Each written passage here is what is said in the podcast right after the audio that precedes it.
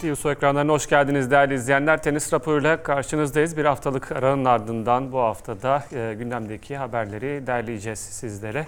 Geçen hafta e, bu hafta Madrid Masters e, oynandı e, ve şampiyonlar belli oldu. Bu hafta da Roma oynanacak. İki turnuvayı konuşacağız. Yine Wimbledon'dan ilginç bir karar var. Gelenekleriyle ünlü Wimbledon ortadaki pazar günleri maçı oynatmazdı. E, 2022'den itibaren bundan da vazgeçtiler. Muhtemelen yayıncının ısrarıyla bundan vazgeçildi. Yeni birçok haberimiz var. Sizlerle paylaşacağız. Niko Yeni Bayrak'la beraberiz yine. Hoş geldin Niko. Hoş bulduk. E, dilersen Madrid'le başlayalım. Dün erkekler finali oynandı e, Madrid'de. Tabii uzun süredir e, Djokovic, Nadal, Federer ve Murray'nin bir dominasyonu vardı Masters turnuvalarında. E, ama e, bu dominasyonda e, kırılıyor yavaş yavaş. Zverev ile Berrettini oynadılar finali ve Zverev kariyerinin dördüncü Masters şampiyonluğunu kazandı. Ee, ki 2017'de çıkış yapmıştı. Roma ve Kanada'yı arka arkaya kazanmıştı Alexander Zverev. Ee, sonrasında büyük turnuvalarda e, özellikle Grand Slam'lerde ileriki turları görememesiyle e, çok eleştiriliyordu. Biz de eleştiriyorduk kendisini ama geçen seneden itibaren e, özellikle Amerika açık finaliyle beraber o da büyük turnuvalarda kendini göstermeye başladı ve burada da uzun bir aradan sonra Masters şampiyonluğu kazanmış oldu. Berrettini de yine bir Masters oynayarak e, bu Zverev Team ve Medvedev'in arasında adını yazdırmış oldu. Evet Zverev Berrettini'yi geriden gelerek mağlup etti Niko. E, aslında çok alışık değiliz. İlk seti kaybettikten sonra Zverev'in çözülme yaşayacağını düşündük ama Berrettini karşısında iyi toparladı kendini. İkinci sette de aslında çözülebileceği noktalar oldu. Şaşırttı da biraz. Buraya da böyle çok doğal bir favori olarak gelmemişti zaten hatta. Yani Berrettini Zverev finali en az tahmin edilen e, varyasyonlardan biriydi. Yani işin ilginci kağıt üstünde çok zor bir kuradan gelmiş gibi gözüküyor ama hani ne Nadal maçında ne sonra team maçında çok öyle olağanüstü performanslar da görmedik Zverev'den. Yani en iyi tenisini oynayarak e, finale gelmedi. Evet kağıt üstünde iki tane toprak e, konusunda üstad ismi arka arkaya yenmiş olması, e, bunu set vermeden yapıyor olması, hani hiç izlemeyen sadece skorlara bakan biri için çok etkileyici gözükebilir. Ee, ama çok o kadar da yani hani servisinde iyi olduğu zamanlar yukarılara çıktığını gördük. Ee, Nadal maçı zaten çok ilginç bir maçtı yani onu bir ara konuşuruz. E, finalde de iki oyuncu aslında benzer özelliklere sahip ama tabii Zverev'in biraz daha fazla silah var. E, Backend'ini biraz daha fazla sıkıştığı anlarda kullanabiliyor. Berrettini'nin o kanadı yani belli bir seviyede ama çok elit oyuncular yani forehand'i, servisi kadar etkin bir silah mı dersen tartışılır. Zaten oyun biraz oralara kaydığında ikincil silahlar devreye girmeye başladığında oralarda biraz Berettin'in su kaynattığını gördük. Ki Toprak aslında yani iyi servisçi, ilk vuruşu çok iyi. O tarz bir favori zemin olmasını beklemezsiniz ama Toprak'ta daha önce geçmişte başarıları da var Berettin'in. Ve İtalyan olmasından dolayı zaten iyi bir toprak oyuncusu. E, garip bir maçtı yani gel gitti bir maçtı. Skor 3 sette bitti belki ama o çok skorun yansıttığı heyecanı gördük mü? Heyecan kalitesini yok, evet. gördük mü? E, ondan biraz emin değilim. Dediğim gibi yani Zverev için bir şampiyonluk daha oldu. Üst üste aynı Masters'ı kazanan e, tarihteki 3. veya 4. oyuncu oldu. Üst üste Madrid'i kazanmayı başardı. E, Madrid'in zaten zemini biraz daha bu tarz aslında hızlı oynayan oyuncular işte Isner'ın ne kadar ilerlediğini görebiliyoruz Hı-hı. mesela. E, olanak sağlıyor. E, ama yine de Roland Garros öncesi Roma'da gerçek durumunu göreceğiz. Yine orada da Nadal'la aynı tarafa düştü kuraya baktığımızda görürüz. Ama çok inanılmaz heyecanlı bir maç mıydı? E, tartışılır açıkçası. Yani ilk sette 5-0 e, geriye düştü tiebreak'te. Oradan 6-5'e kadar tırmandı hatta işte 6-5'te set puanı elde etti. Ama orada e, bir çift hata yaparak hani klasik Zverev tarzı bir e, hatayla seti kaybetti. İlk sette özellikle puanları biraz çabuk bitirmeye çalıştığı gibi geldi bana. Çünkü kort içine girip kısa çaprazlar, inside out forehandlerde kısa çaprazlarla e, puana gitmeye çalıştı ama o puanlarda da çok hata yaptı. Ama baktığında Berretti'nin forehand hataları sayısı Zverek'inden daha fazlaydı. Az önce gördük Berretti'nin çok iyi drop drop shotlarını çok iyi kullandı bu evet. maçta. Turnuva ee, genelinde de çok iyi kullandı. Yani o ikinci silahta belki drop shot'ı sayabiliriz. Backhand'i kadar e, backhand'i ikinci silah olarak saymasak da drop shot'larda özellikle çok puanlar kazandı.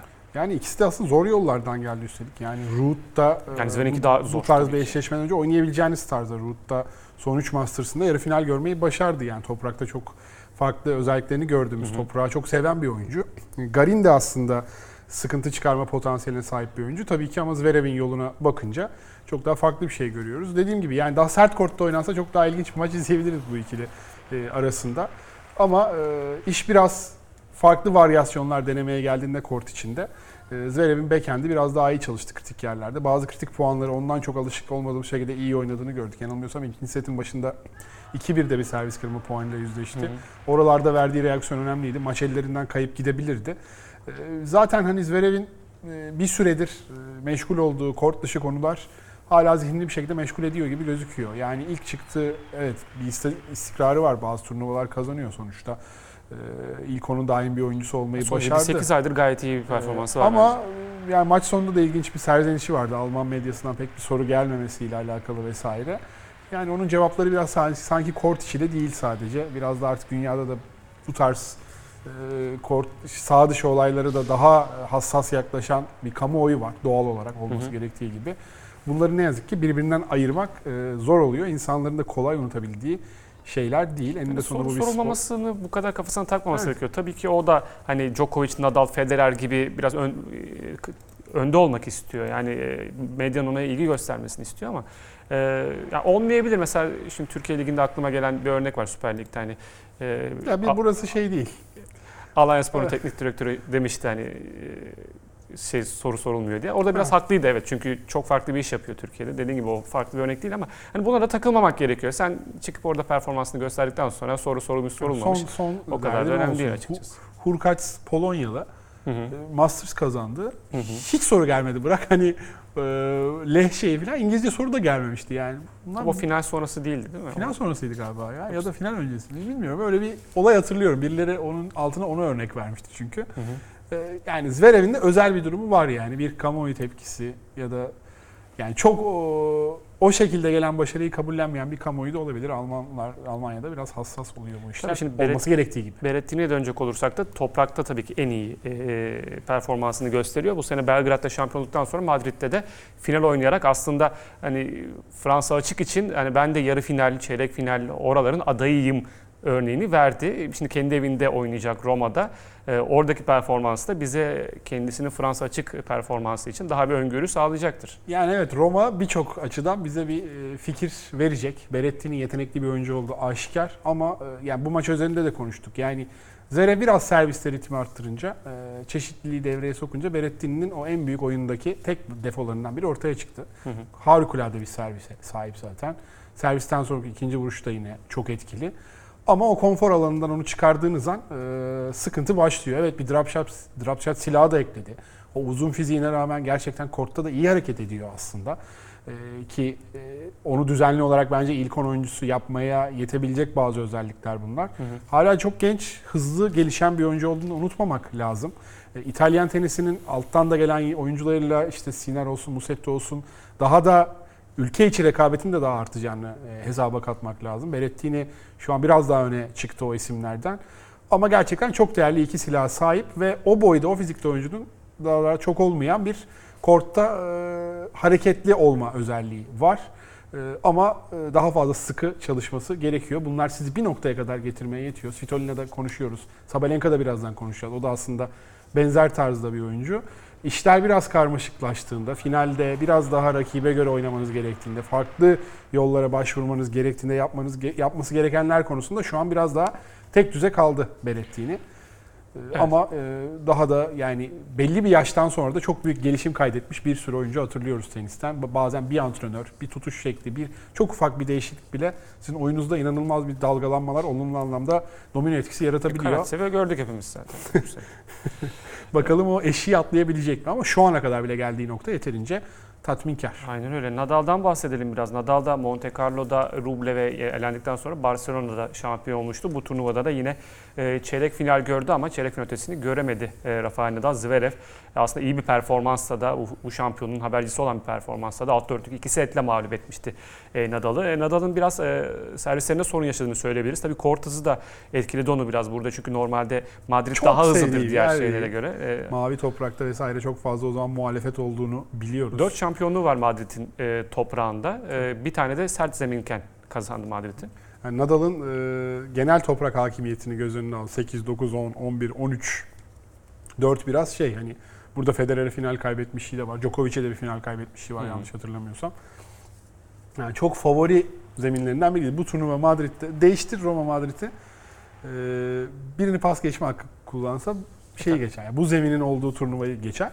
Servis her zaman sıkıntıydı.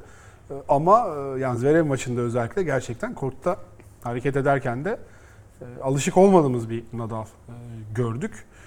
İlk sette bir- tane yanılmıyorsun. Bir tane forehand winner'ı var ya da hiç yoktu. Zverev'e kaybettiği ilk sette.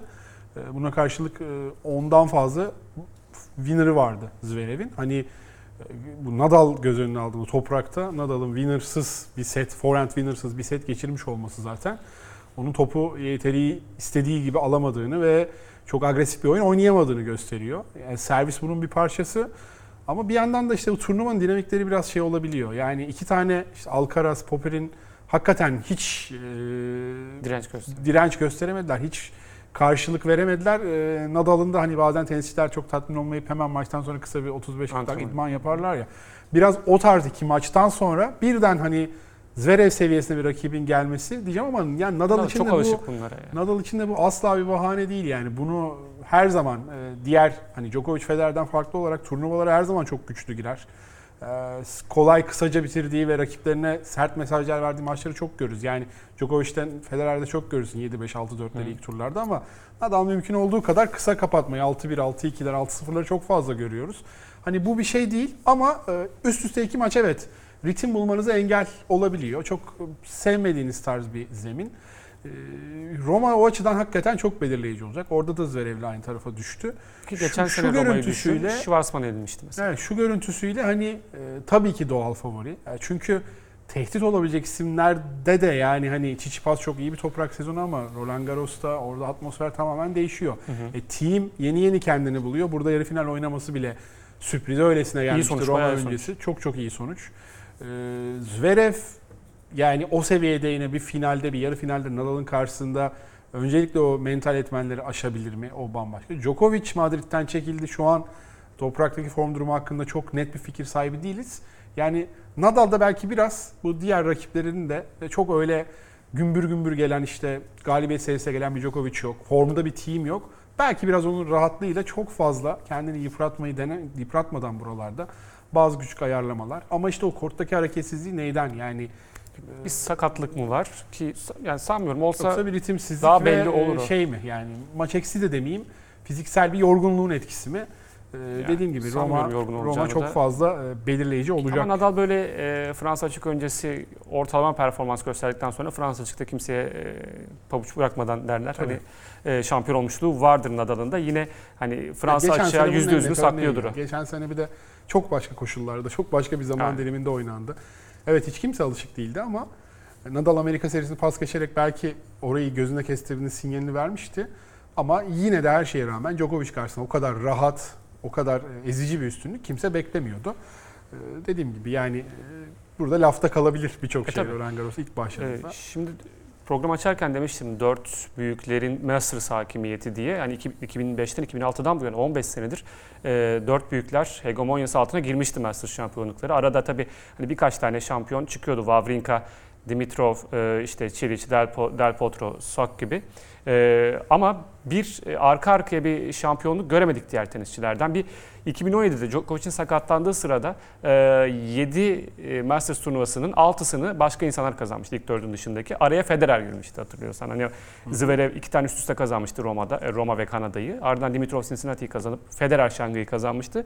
Sonra bir üçlü daha var yine. Federer işte, de Nadal'ı yenmişti o Şangay finalinde bu. Evet, e, Sok Delpo ve e, işte Paris, e, Indian Wells ve Miami'yi de bu üçlü kazanmıştı. Ama ondan sonra yine Djokovic iyileşince tabii e, yine iyileşince tabii bu hegemonyayı tekrar sağladılar ve düzen tırnak içinde söylüyorum. Düzen sağlanmış olmuştu. Geçen sene Djokovic'in iki tane Cincinnati ve işte Roma'daki şampiyonun ardından üst üste dört finali e, yani çok farklı isimler oynadı. Yeni nesil oynadı diyebiliriz o dört finali.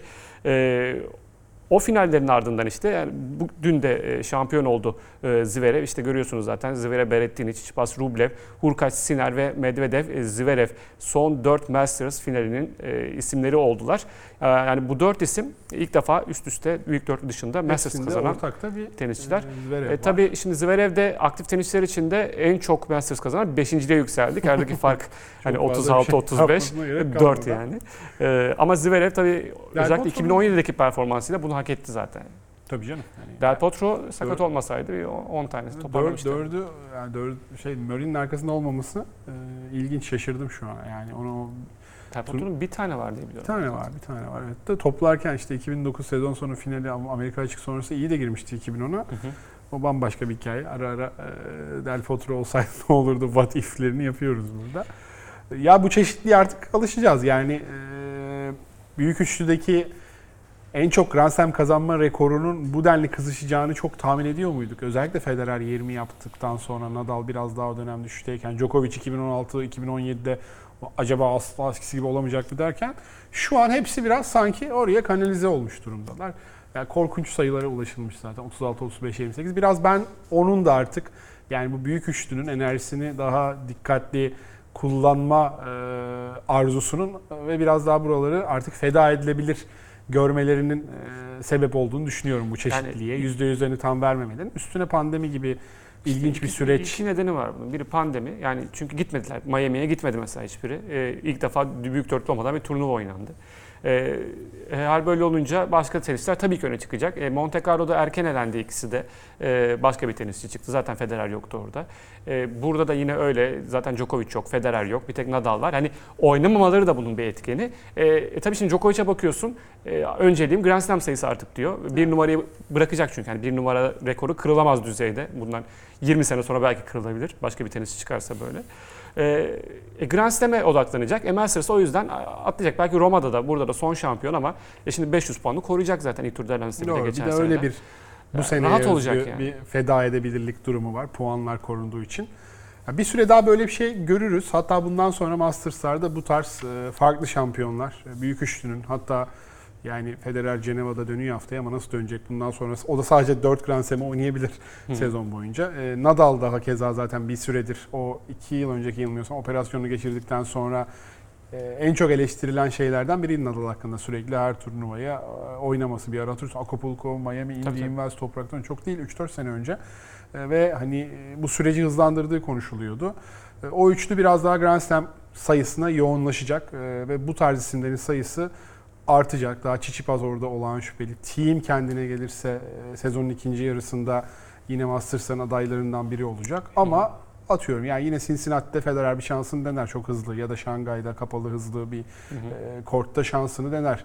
E, Djokovic hakeza her zaman yani gününde olduğunda doğal favorilerden biri ama ha, bu Avustralya açık biraz o açıdan belirleyici oldu. Yani hala seviyelerini gösterme konusunda ki ilk defa büyük üçlünün dışında birinin karşısında birçok insanın favori gördüğünü en azından şansları %50 %50 gördüğü bir final izledik yani. Ya şimdi bakıyorsun topraktaki Masters'lara tabii Nadal'ın doğal favori, doğal şampiyon çıktığı şeyler ama 2018'de son Monte Carlo şampiyonu Nadal'ın, 2017'de son Madrid şampiyonluğu. Ee, Roma'da da geçen sene Djokovic'e kaptırmıştı. Yani son e, toprak Masters'larında da Nadal'ı pek göremiyoruz buralarda ama Fransa açığa baktığında sürekli o kazanıyor. Yani Nadal için bir ölçüt değil bu. Şimdi büyük dörtlü Masters turnuvaları biraz kaybetti diyebiliriz artık yeni nesle. Acaba sırada Grand Slam'ler mi var diye düşünmeden edemiyoruz. Evet yani şimdi o yenilmezlik zırhı yavaş yavaş eriyor. Böyle olur bu işler zaten. Ee, Önce onları yenebileceğine inanmak gerekiyor ve e, ardından işte Çiçipas'ın Nadal karşısında Avustralya açıkta aldığı gibi sonuçları görebiliyorsunuz. Ya da sezon sonu finallerinde Zverev'in Federer'i e, Djokovic'i üstte yenmesi gibi sonuçlar görebiliyorsunuz. E, Bunu Grand Slam'lere ne kadar taşıyabilecekler? Farklı matematiği olan maçlar. 5 set işin içine girince başlı başına bir çetrefilli bir hal alıyor. Hı hı. İlk denemeler çok başarılı olmadı. Team önce çok e, yaklaştı. Ee, Avustralya çıktı Djokovic'e karşı beceremedi. Medvedev'in çok yaklaşabileceği konuşuldu. Yine Yaklaştı da Amerika çıktı. Amerika Nadal çıktı yaklaştı. karşısında. Daha sonra Djokovic karşısında yine benzer Hı hı. bir sıkıntı e, baş gösterdi. Djokovic hala en azından bu seviye için daha Hı hı. çok yol almanız gerekiyor mesajı verdi. E, Bakalım yani bu Roland Garros'ta bu sefer Nadal'ı Tsitsipas bir yerde çeyrek finalde, yarı finalde Zverev 5 sete götürebilir mi, zorlayabilir mi? E, İlginç bir test olacak ama e, Roma bize çok sağlıklı bir projeksiyon verecek gibi. Onu da duruyor. konuşacağız programın sonunda kuralları. Ee, dilerseniz hani Djokovic'in bir numara e, artık önemli değil demiştik ama bir dünya sıralaması ekranlara gel- gelsin. Çünkü yine Medvedev iki numarayı aldı e, Nadal'dan. E, Djokovic yine Ağlıya bir numarada. evet yani bu korku sevmiyorum diye diye. E, Djokovic 11.463 puanla zirvede. Medvedev ile Nadal arasındaki fark Yaklaşık 150 puan. Yaklaşık değil tam 150 puan. E, sonrasında Team o kadar oynamadı ama Team yine orada 4 numarada. Tsitsipas e, bu senenin e, lideri puanlamalarda. O 7610'la 5. sırada bulunuyor. Sonrasında Zverev, Rublev ve Federer geliyorlar. Federer de iki maçta hala ilk 8'de yer alıyor. Ee, bir de e, bu seneki puanları 2021 puanlarına bakalım. Bu sene kim daha çok puan toplamış? Tabii sezon sonunda Torino'da oynanacak turnuva. Tsitsipas 2930 puan. Sonrasında Rublev ve Djokovic takip ediyor onu. Bu seneyi çok güzel anlatan bir şey. Burada bir 4000 5000'li iki oyuncu ayrılırdı genelde Evet. sezonun bu bölümünde. Yani Karatsev burada tabii ki iki sene önce, geçen sene düşünmeyeceğimiz bir isim. Yine Federer atar mı sence kendini buraya? Federer Zor gibi herhalde. Sezon sonuna mı diyorsun? Yani çim sezonuna bağlı. Şimdi Fransa açıkta da oynayacak aslında. Orada da bir çeyrek final yaptı mı 720 puan cepte. Çeyrek final 360, yarı final 360 mı? 720. Doğru. Ha. 360 yine yapar bir şeyler. Yani Wimbledon'da bir e, final. 3000, 3000, 3500 yetecek gibi sanki oraya bu çeşitlilikte Hı hı. gördüğümüz. Çok fazla çünkü bunun Geçen sene 3000 civarıyla kapandı zaten. Aynen. herhalde. Ama e, kalem kağıdı hazırlasın tabii ki sağlıklı dönmesi Federer'in öncelikle isteğimiz. Bir de en çok bir numarada bulunan tenisçiler grafiğimiz ekranlara gelsin ki Djokovic e, Serena Williams'ı geride bıraktı ve artık Navratilовa'yı gözüne dikti. İşte graf 377 haftayla yani yaklaşık bir sene mesafede e, Djokovic'e. Evet. Navratilova 12 hafta yani 3 ay 3 ay Yani sonra geçecektir kalırsa. Çok büyük ihtimalle 400'e yaklaşacak gibi geliyor ya Djokovic. Aslında bu sene çok kritik işte yani toprakta sezonundan Yani sonra bu sene Medvedev'in sezonun geri kalanını süpürmesi lazım. Toprakta güldün, eğlendin. 2000 puan korumak zorundasın. Ee, Evet. Djokovic adına konuşuyorum. E, sonrasında da yine koruyacağı puanları var geçen seneden. Ee, zor. Wimbledon'da bir şey yok değil mi? Herhangi bir kapsamda değil. Yani e, Yok o da kapsamda. ne kadarını koruyacak? Yarısını işte. Bu Yarısını koruyacak. Yani Ee, bin ya o- puan korumak. ondan sonra şey e, Cincinnati haftasıydı sanırım. O Cincinnati haftasıyla beraber her şey sıfırlanıyor.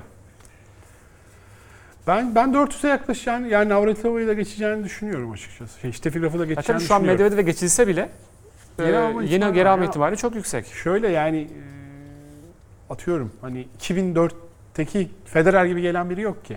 Hepsini kazanayım. Yavaş yavaş oraya doğru tırmanacak tarzda bir oyuncu gelmiyor. Hala e, hakimiyetini net bir şekilde hissettirmiş, ilan etmiş bir Yok. oyuncu yok. Medvedev bir ara yaklaştı. E, Evet sezonun ikinci kısmını her zaman daha iyi oynuyor Medvedev. E, bu sene işte alır ama yani geride verebilir. Ya da Amerika açıkta finale çıkamayabilir. Seneye Avustralya finale. Oralara şey diyemiyoruz yani. Medvedev seneye kesin de Amerika e, Avustralya finale çıkar. Puanlarını korur vesaire diyemiyoruz. Hı O açıdan da yani Nadal'ın da artık bununla ilgili çok bir derdi olduğunu zaten düşünmüyorum. E, o yüzden bana çok şey geliyor. Yani bir yıl daha buralarda kalma ihtimali çok yüksek geliyor. Bu arada 4 numaradaki görüntü gelebilir ekranlara. Medvedev demişken Niko'da e, hani bu toprak zemini sevmediğini defalarca söyledi. Bu turnuvada da yine e, zemine bir e, Ha, bu serzenişi var. dünya iki numarasısın. Yani kendine sakla ya açıkçası. İlk seti kaybettikten sonra daha ilk maçı bu e, Fokine karşısında. Ya benim hiç bağdaştıramadığım bir şey bu açıkçası. Yani ne Sampras bu kadar favorisi, topraktan nefret ettiğine bahse girebileceğim onlarca yüzlerce oyuncu vardır ama böyle yani artık özellikle bu iletişim çağında bu kadar bunu açık net belli etmek. Yani herhangi bir rakibin olsa seni çok ciddiye almam açıkçası. Neyse öyle çok cool şey bulanlar da var. Her şeyin bir alıcısı var yani. Benim Yani- şey ettiğim bir tarz değil bu. Sen dünya 80 numarası falan değilsin yani 100 numarası. Ki o, o, o bile olsan zaten yapmaman gerekiyor. Evet Medvedev'de umarız Kendisinde doğal zeminlerinden kendini. biri yani. Medvedev 16 yaşındayken birden hadi toprakta oynayalım falan demedi kimse.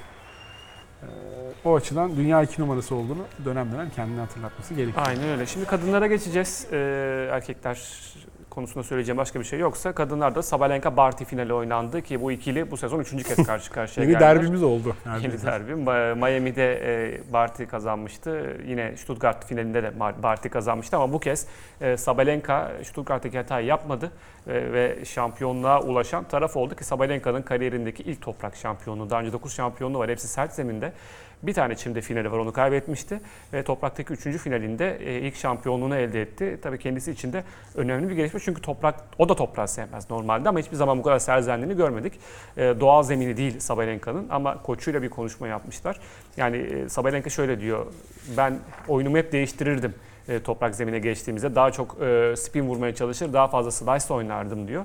Koçum da niye öyle yapıyorsun? Agresif oynamaya devam et. Sadece ralliler uzayacak biraz kendini ona hazırla demiş. E, o da agresif oyunu burada devam ettirince e, sonuçlar da gelmeye başladı. Bir final önce Stuttgart'ta sonrasında Kupa Madrid'de ki Barty gibi e, toprakta üst üste 16 maçtır. Kırmızı toprakta üst üste 16 maçtır kaybetmeyen bir tenisçi karşısında. Ve ilk onda oyunculara karşı 10 maçlık serisini de bitirdi. İki tane bu etkileyici seriyi de sonlandırdı Sabalenka. Ee, Roma'da yine aynı tarafa düştüler bu arada. Evet. Kaderin bir cilvesi olarak. Hakikaten keyifli bir maçtı. Ee, 6-0'lık inanılmaz bir e, giriş yaptı maça. Ee, hakikaten hiç top kaçırmadı neredeyse. Bir tane basit hatası var. 12-13 winner'ı var. İnanılmaz. Yani karşısındaki de Barty yani öyle alelade bir oyuncu değil. Ee, Barty'ye karşı 6-0'lık böyle bir giriş. Sonra ikinci sette buna rağmen yani en iyi belki de hayatınızın en iyi tenis 25 dakikasını oynadınız o 6-0'da. Dönüp ikinci seti kaybetmek acaba üçüncü sette bu sefer gene aynı senaryo olacak mı? Çünkü 3 setlik bir maçta Stuttgart'ta kaybetmişti Barty'ye karşı. Hı hı. Ama orada da gerçekten olgun ve kaybederek de aslında bu kazanmaya giden yolların nasıl e, bize yapıldığını gösteren bir şey oldu. Hı hı. E, gerçekten orada da çok sağlam durdu ki oranın ilk 4 yani 8. oyuna kadar iki isim de servisinde tutundu. Ve Bayağı tiebreak'e gidecek gibi gözüküyordu. Sonra 9. oyunda kırdığı servis. E, toprakta biraz daha işte o bekleme süresini kendi avantajına çeviriyor. Hakikaten çok güçlü vuruyor toplara. Yani Lisiki'den bu yana Serena'nın bütün prime'ını saymıyorum. Hani bu kadar e, net ve güçlü vurabilen ve bu kadar aynı zamanda isabetli vurabilen bir oyuncu görmemiştik. E, tenis raporunu 2016'dan beri izleyenler Onur'un daha onu bir Davis şey FED kupası maçında görüp heyecanla yayına geldiğini o anı hatırlıyorum. Maçı anlatıp çıkmıştım. Sabalenka diye bir oyuncu var diye ki hakikaten o Belarus takımı da kısıtlı kadroyla Azarenka'sız büyük iş yapmıştı. Hatırlarsan. Saşnovic çok zor söylemek. Şaşnovic Neyse. ve e, Sabalenka ile şampiyon olmuşlar mıydı yoksa finalde Final, mi? final, final, oynadılar. görmüşlerdi. Çekya ile final oynamışlardı. Yani gerçekten Ee, çok acayip bir başarıydı. O yaşta 17-18 yaşında Ya, çok iyi vuruyordu topları. Sabalenka hakikaten bir şey. Yani kazansa da 3. turda da elense bir istikrar sembolü olmayı başardı. Hep en iyisini veriyor korta. Hani zihinsel olarak bazen dağılmaya namzet bir görüntü sergiliyor belki vücut dili ama oyundan hiç kopmuyor hakikaten. Ee, kaybettiği maçlarda bile ona en iyisini verirken görüyorsunuz ki çok değerli e, kadın tenisinde özellikle e, bu özelliği ki hani e, yakın zamanda Barty'ye benzer bir maç kaybetmiş kaybettikten sonra finalde e, hiç e, alışık olmadığımız bir zeminde bunu kazanmak e, onun için bir mental eşiği atlattı. Yani Roland Garros'a yine dediğim gibi hani biraz diğer kırmızı topraktan ayrılan bir zemin. Bunu her zaman gözünde bulundurmak gerekiyor Madrid'de. E, şeyler başlar yakında. E, Hiç Grand Slam çeyrek finali yok ve 5 Evet. numarada şu an. E, Ama 3 senedir Grand Slam oynuyor. Bunu da hesaba katmak Doğru. lazım. Ee, ve şey var yani şey de çok etkileyici. İşte eski Premier e, şimdi 1000 oldu. Beşinci finalinde kazandı. Hı hı. Burada çıktı. Orada da bir %100 de oynuyor.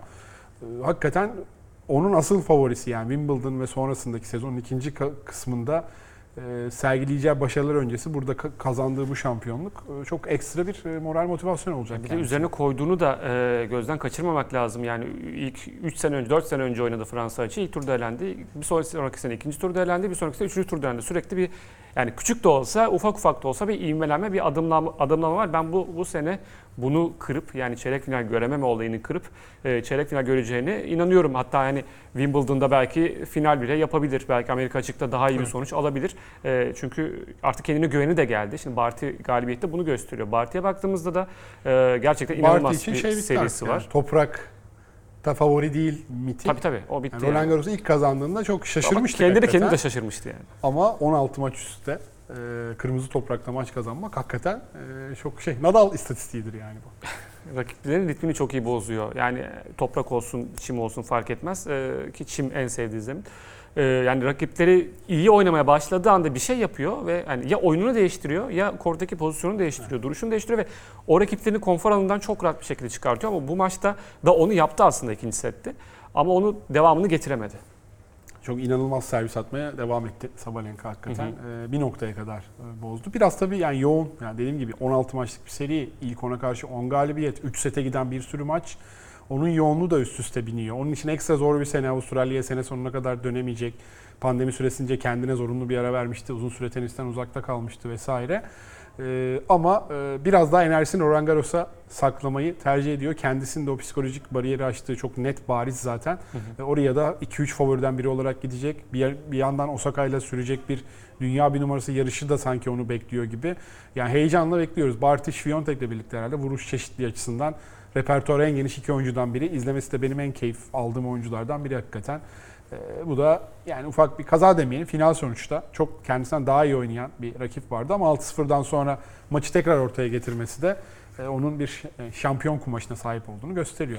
Yani şimdi 2020'nin başından beri bakıyorsun e, 36 galibiyet, 6 mağlubiyeti var 42 maçta ki bayağı iyi bir istatistik bu. E, Yani kimlere yenildi? Avustralya açık yarı finalinde Kenin'e yenilmişti. Kenin gitti şampiyon oldu Avustralya açıkta. Kendi Do- de bu arada babasıyla ayrılmış. ayrıldı yollarını ayırdı. Doha Kvitova e, mağlubiyeti var. Avustralya açıkta bu sene Muhova'ya yenildi. E, Adelaide'da Collins'e yenildi ve Charleston'da Bados'a yenilmişti. E, şimdi de son olarak e, finalde Sabalenka yenildi ki yarı finalde Badosa'yı yenerek de aslında o Charleston'ın yeşil toprağın e, rövanşını almış oldu ki Badosa da e, iyi bir performans gösteriyor e, son zamanlarda. O da bakalım Fransa açıkta ne yapacak. Çünkü bu turnuvanın tarihinde e, yarı final gören ilk İspanyol olmuş Badosa. E, turnuvanın tarihi yanılmıyorsam iki, yani kadınlarda 2009'dan itibaren veya 2008'den itibaren oynanıyor. Yine bir 12-13 yıl oynanmış ve hiçbir e, İspanyol yarı final görememiş. Bu beni şaşırttı aslında. Hani belki 2000'lerin başında oynansa e, çok vardı. Anabel Medine Garigezler, e, yani birçok İspanyol tenisçi vardı. Ama e, yani son 13-14 yılda hiçbir İspanyol tenisçinin çıkamaması, hani Muguruza Carlos dahil. Suarez, Navarro, Muguruza onların bir iyi gününe denk gelmemesi de ilginç olmuş. Böyle de bir istatistik var. E, Badosa da tabii İstanbul'u sıçrama tahtası olarak kullanan tenisçilerden biri. e, hani geçen hafta da saymıştık. İşte Cristea şampiyon oldu. E, işte Bouchard final oynamıştı. Yine e, Zvonareva burada ITF oynayarak toparlanmaya çalışıyordu. E, Badosa da geçen sene burada yarı final oynadı İstanbul'da. Kariyerin ikinci yarı finaliydi. E, sonrasında iyi bir gelişme de gösterdi. Lyon ve Charleston'da yanılmıyorsam yarı finalleri var. Öyle pazarlayabiliriz turnuvamızı.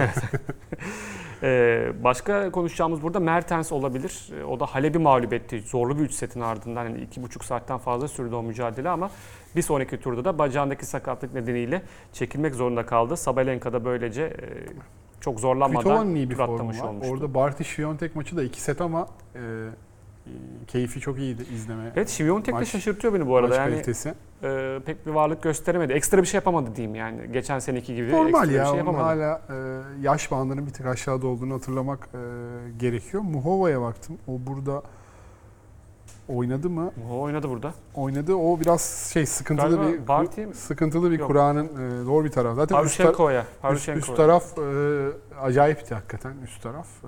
E, biraz sıkıntılı bir yere düştü ama o da Roma ve Roland Garros'ta gene ilginç şeyler bekleyebileceğim isimlerden biri. Tabii o da çok variyeteli bir oyuncu zaten. Halep aslında e, omuz sakatlığı vardı. Yani omuz tabii sonra yendi, şey Osaka'yı yapamadı. yendi. Kim? Muhova Osaka'yı yendi, Sakkari'yi yendi Pavlyuchenkova'ya Evet. karşı. Ana tablonun alt tarafından geliyordu. Orada e, mağlup oldu Pavlyuchenko'ya. Ki Pavlyuchenkova için de sürpriz bir yarı final diyebilirim ben. Yani e, çıkması yarı final tabii, sürprizdi tabii, yani. kesinlikle. E, Halep diyordum. Halep e, omzundan sakatlığı var. E, tam da toparlayamamış gibi gözüküyor aslında. Hani e, Mertens karşısında 2 saat 34 dakikada 4-6, 7-5, 7-5'te mağlup oldu ki servis kırma avantajını da elde etmişti iki- ikinci ve üçüncü setlerde. Yani Halep de aslında baktığımızda geçen sene mesela Fransa açık öncesi favoriydi. E, uzun bir süredir toprakta aslında Halep favori olarak görüyoruz 2-3 senedir ama e, bu omuz sakatlığı ne derecede, e, ne kadar iyileşti onu aslında bilemiyoruz. Çünkü geçen sene inanılmaz bir seri yakalamıştı hatırlıyorsan üst üste 3 turnuvada e, şampiyon olmuştu. Aralarında işte Prag, Prag'da vardı. E, diğer turnuvayı hatırlayamadım ama işte yani 3 turnuva üst üste kazanmış 17 maçlık bir galibiyet serisi elde etmişti. Ama bu seneden itibaren de e, bir kötü, kötü gidiş var. 3 maç kazanamadı. Avustralya açık dışında hiçbir turnuvada 3 maç kazanamadı. Sakatlık etkisi diyelim. Büyük ihtimalle öyle. Yani onun böyle bir çok iyi yılından sonra biraz daha e, düşük viteste geçirdiği yıllar oluyor. Ee, ama daha vakit var. Bak umarız sağlığında olursa Roland Garros'ta her zaman doğal favorilerden e, biri olacak kendisi. Evet kadınlarla ilgili peki ekleyeceğim başka bir şey var mı? Yok benim kadınlarla ilgili ekleyeceğim. O zaman şey e, ekstra gündem konularımıza geçelim. Doğru spor ödülleri. E, Doğrusu tenis ödülleri olarak değişecek. Her sene e, veriliyor bu prestijli ödüller. Tabii bir tek korttaki başarıya veya işte hani spordaki başarıya bakılmıyor. E, Kitlelerini etkiledikleri tarzı şeyler de var. E, Yani erkeklerde Nadal, kadınlarda Osaka kazandı. E, tabii Osaka'nın kazanması olabilir çünkü yeni neslin en çok ses çıkaran ve en çok başarılı e, olan tenisçilerinden biri. Ama Nadal biraz tartışıldı. Grafiğimiz ekranlara gelebilir. Kimler kazanmış e, spor ödüllerini bir bakalım genel olarak. Erkeklerde Nadal demiştik, kadınlarda Osaka demiştik. E, yılın takımı Bayern Münih seçildi. Yılın en iyi çıkış yapan sporcusu Mahomes seçildi. Yılın geri dönüşü Max Parrott seçildi. E, sporcu destekçisi Lewis Hamilton, İlham ödülü Muhammed Salah ve yaşam boyu başarı ödülü de Billie Jean King. O da tenisin e, ne diyelim devrim yapan e, isimlerinden biri Tabii. WTA'nin kurucularından ve kadınların e, erkeklerle beraber e, eşit para ödülü almasının e, temellerini atan isimlerden biri Amerikalı eski tenisçi. E, o da e, yaşam boyu başarı ödülüne layık görüldü. Tabii hani tenis e, olarak baktığımızda e, dünyanın en çok izlenen sporlarından ve aslında e, platform olarak kullanıldığında da en güçlü platformlarından biri. Ya frekansı çok yoğun tenisin. Sürekli turnuva sıklığı. Evet. Ee, Evet. Dört tane büyük turnuva yani dört tane dünya kupası olduğunu düşün futbolda. Evet. Anlıyor musun senede? Bütün bir kere ışıklar oraya dönüyor. 15-20 turnuva oynuyorlar ve hakikaten frekansı çok yoğun bir spor. O yüzden Geçmişe baktığımızda da bunu Federer 5 kere kazandı, Djokovic 4 kere kazandı. E, Nadal'ın bu ikinci en iyi erkeği ama yılın en iyi geri dönüşünü aldığı ve en iyi çıkış yapan e, oyuncu ödülünü aldığı şeyler var. O da 4 yaptı. Nadal da 4 yaptı Laureus ödüllerini.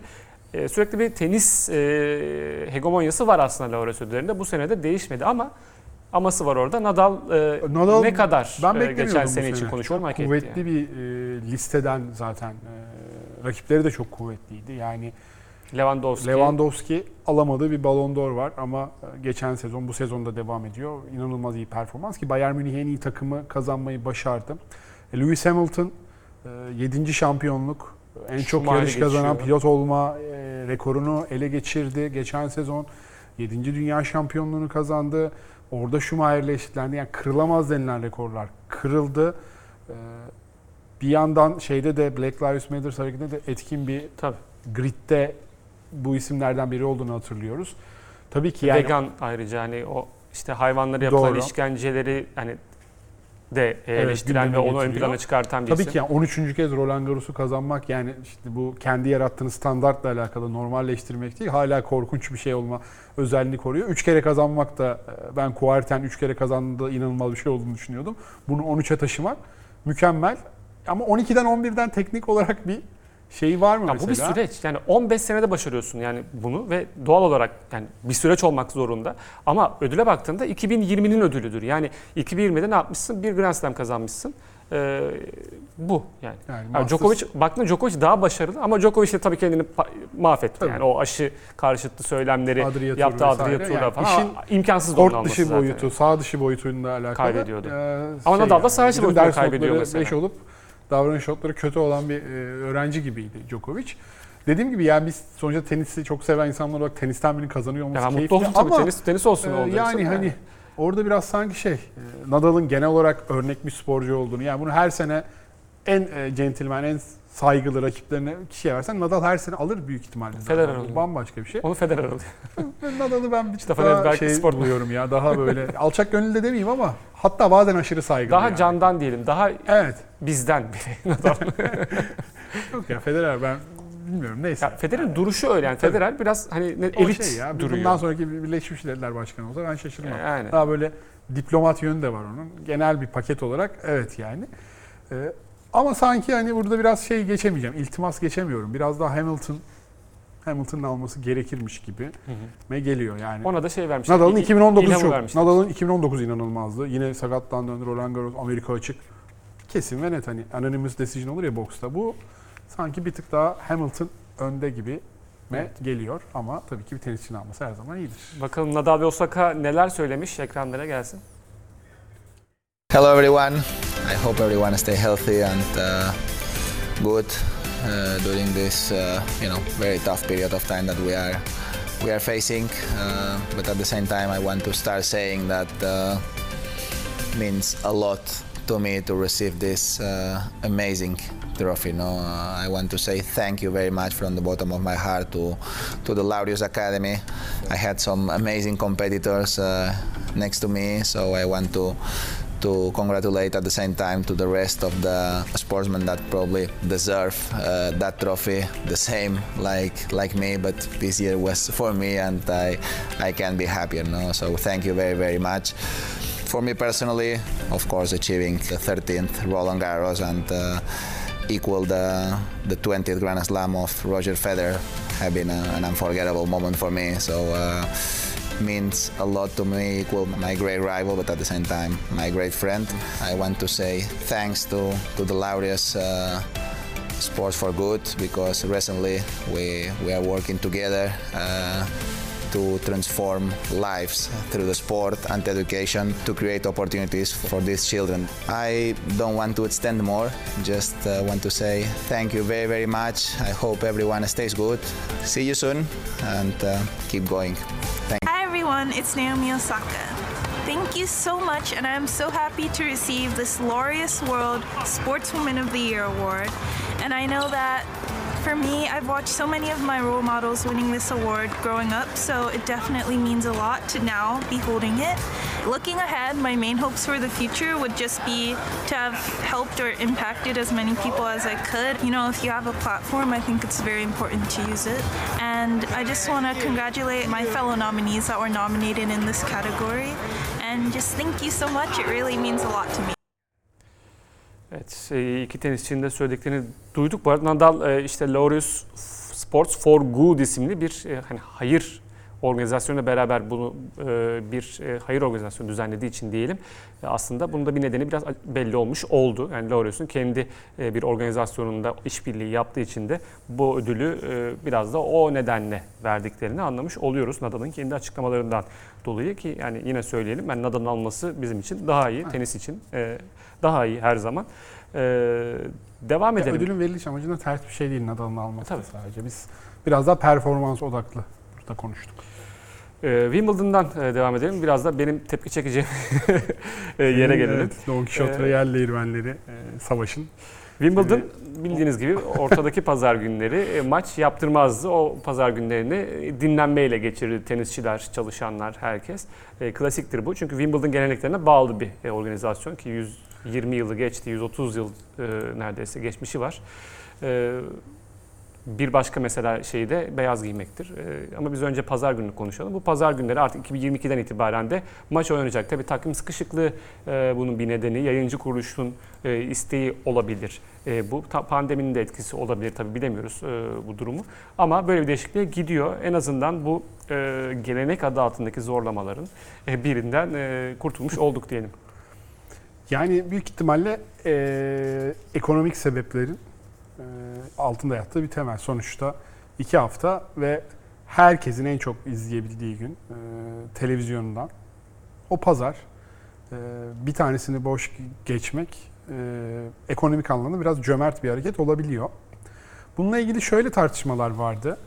E, yine kadın erkek eşitliği bazında konuşuluyordu bazen. Tepki çekiyordu. Buna tepki veren bazı isimler zamanında görmüştüm. Çok aşırı yüksek e, sesli olmasa bile. İşte e, sadece bir pazar e, maç koyarak, bir pazara maç koyarak o pazarı çok yüceltmek. Yani ve dolayısıyla o pazar günü oynanan maçta erkekler finalini diğer bütün turnuvadaki 14 gündeki maçlardan ayrı bir yere koymak ki hani sadece bir pazar oynansın bu maç. O kadar önemli bir gün bu anlamda. Bu biraz kadınlar finalini e, geri plana attığı Hı. konuşuluyordu. Bunun da kendi içinde bir ayrımcılık, bir cinsiyetçilik olduğu söyleniyordu. E, bu konuda da tepkisi olanları hoşuna gidecek bir karar olmuş ol- olasılığı yüksek tabii ki. E, dediğim gibi yani e, zaten hani öncelikle amaç herkesin sizi izlemesi, daha çok geniş kitlere yaymak tenisi. Bu bağlamda en çok izleneceğiniz 4 günlük dilimden bir tanesini feda etmek. Yani o Manic Monday, Manic Sunday olsaydı çok daha bence frekansı yüksek olurdu yıllardır. Ya biliyorsun Wimbledon'ın dördüncü turun itibaren işte o pazartesi günü inanılmaz maçlar oynanıyor arka E, tabii arkaya. pazar oynamadığı için pazartesi Evet yani maçı. pazar günü bunların hepsinin oynandığını düşününce hem reyting olarak hem reklam olarak hem izlenme oranları açısından zaten farklı bir noktaya gideceği şey. Ama böyle gelenekler var. Senin karşısı olduğun. Benim çok zararlı bulmadım. En azından herhangi bir yani zorlama değil miyim ama yani bir şeyden feragat etmenize sebep evet kişisel zevkinizi tersine uygun hareket edebiliyorsunuz. Andrea Gassi bu konuda ilk e, modern çağda buna isyan bayrağı açan isimlerden biriydi 90'ların başında o aykırı imajıyla. En çok da o zaman gündem olmuştu. E, Ama bunlar şey ya bence o turnuva yani bu kadar tenisin başladığı, doğduğu turnuvalardan biri. Ee, beyaz giysinler yani bu bir yerde smokin giyme zorunluluğu gibi bir şey. Ona da karşıyım. Karşısı Niye çok yakışıyor smokin olsa da giysek diyorum ben. ya. Keşke. Ya bir zorlama. Severim yani. kıyafet zorlaması yani bilmiyorum orada kıyafetin önemi yok. Kıyafetin içindekinin önemi var. Yani ya tenis Wimbledon de- tenisçiyle Wimbledon'dır. Yani tenisçi olmadığı sürece Wimbledon tenisin başladığı yer olsun. Hani fark etmez ki. Ee, ama yani Wimbledon var diye tenis var belki. yok öyle Tavuk olmadığını yumurtadan, biliyoruz. Yumurta mı tavuktan yani. İngiltere, Fransa arasındaki kralların oynadığı bir oyun kendisi. Yani krallık var tenis diye bu aslında seviyede en tenis. azından. Tenisin yani hiç tenise en az alakalı ismi bile sorduğunda ilk akla gelen turnuva Wimbledon'da. Ama en, en prestijli turnuva diye geçiyor çünkü herkesin bildiği bir ya onun küçük böyle bir dress kodu olmasının bence bir şey yok yani. Hatırlıyorsun Kadınlara sadece 10 e, sene önce şunu giyin, erkeklere sadece bunu giyin diye bir dayatma yok. 10 sene önce Şekli Federer'in ayakkabısında konusunda. renk var diye. Hı hı. Sadece ayakkabısının Kırmızı altında İsviçre küçük bir bayrağı. renk var diye. Yok kırmızı İsviçre bayrağı. Yok başka bir bir şerit vardı. Bir Hı. renkli bir şerit vardı. O yüzden ceza verdiler Federer'e. Yani o kadar da sıkmanıza gerek yok anlıyor musun? Hani tam beyaz, adam beyaz Ama giymiş. biraz esnetildi galiba.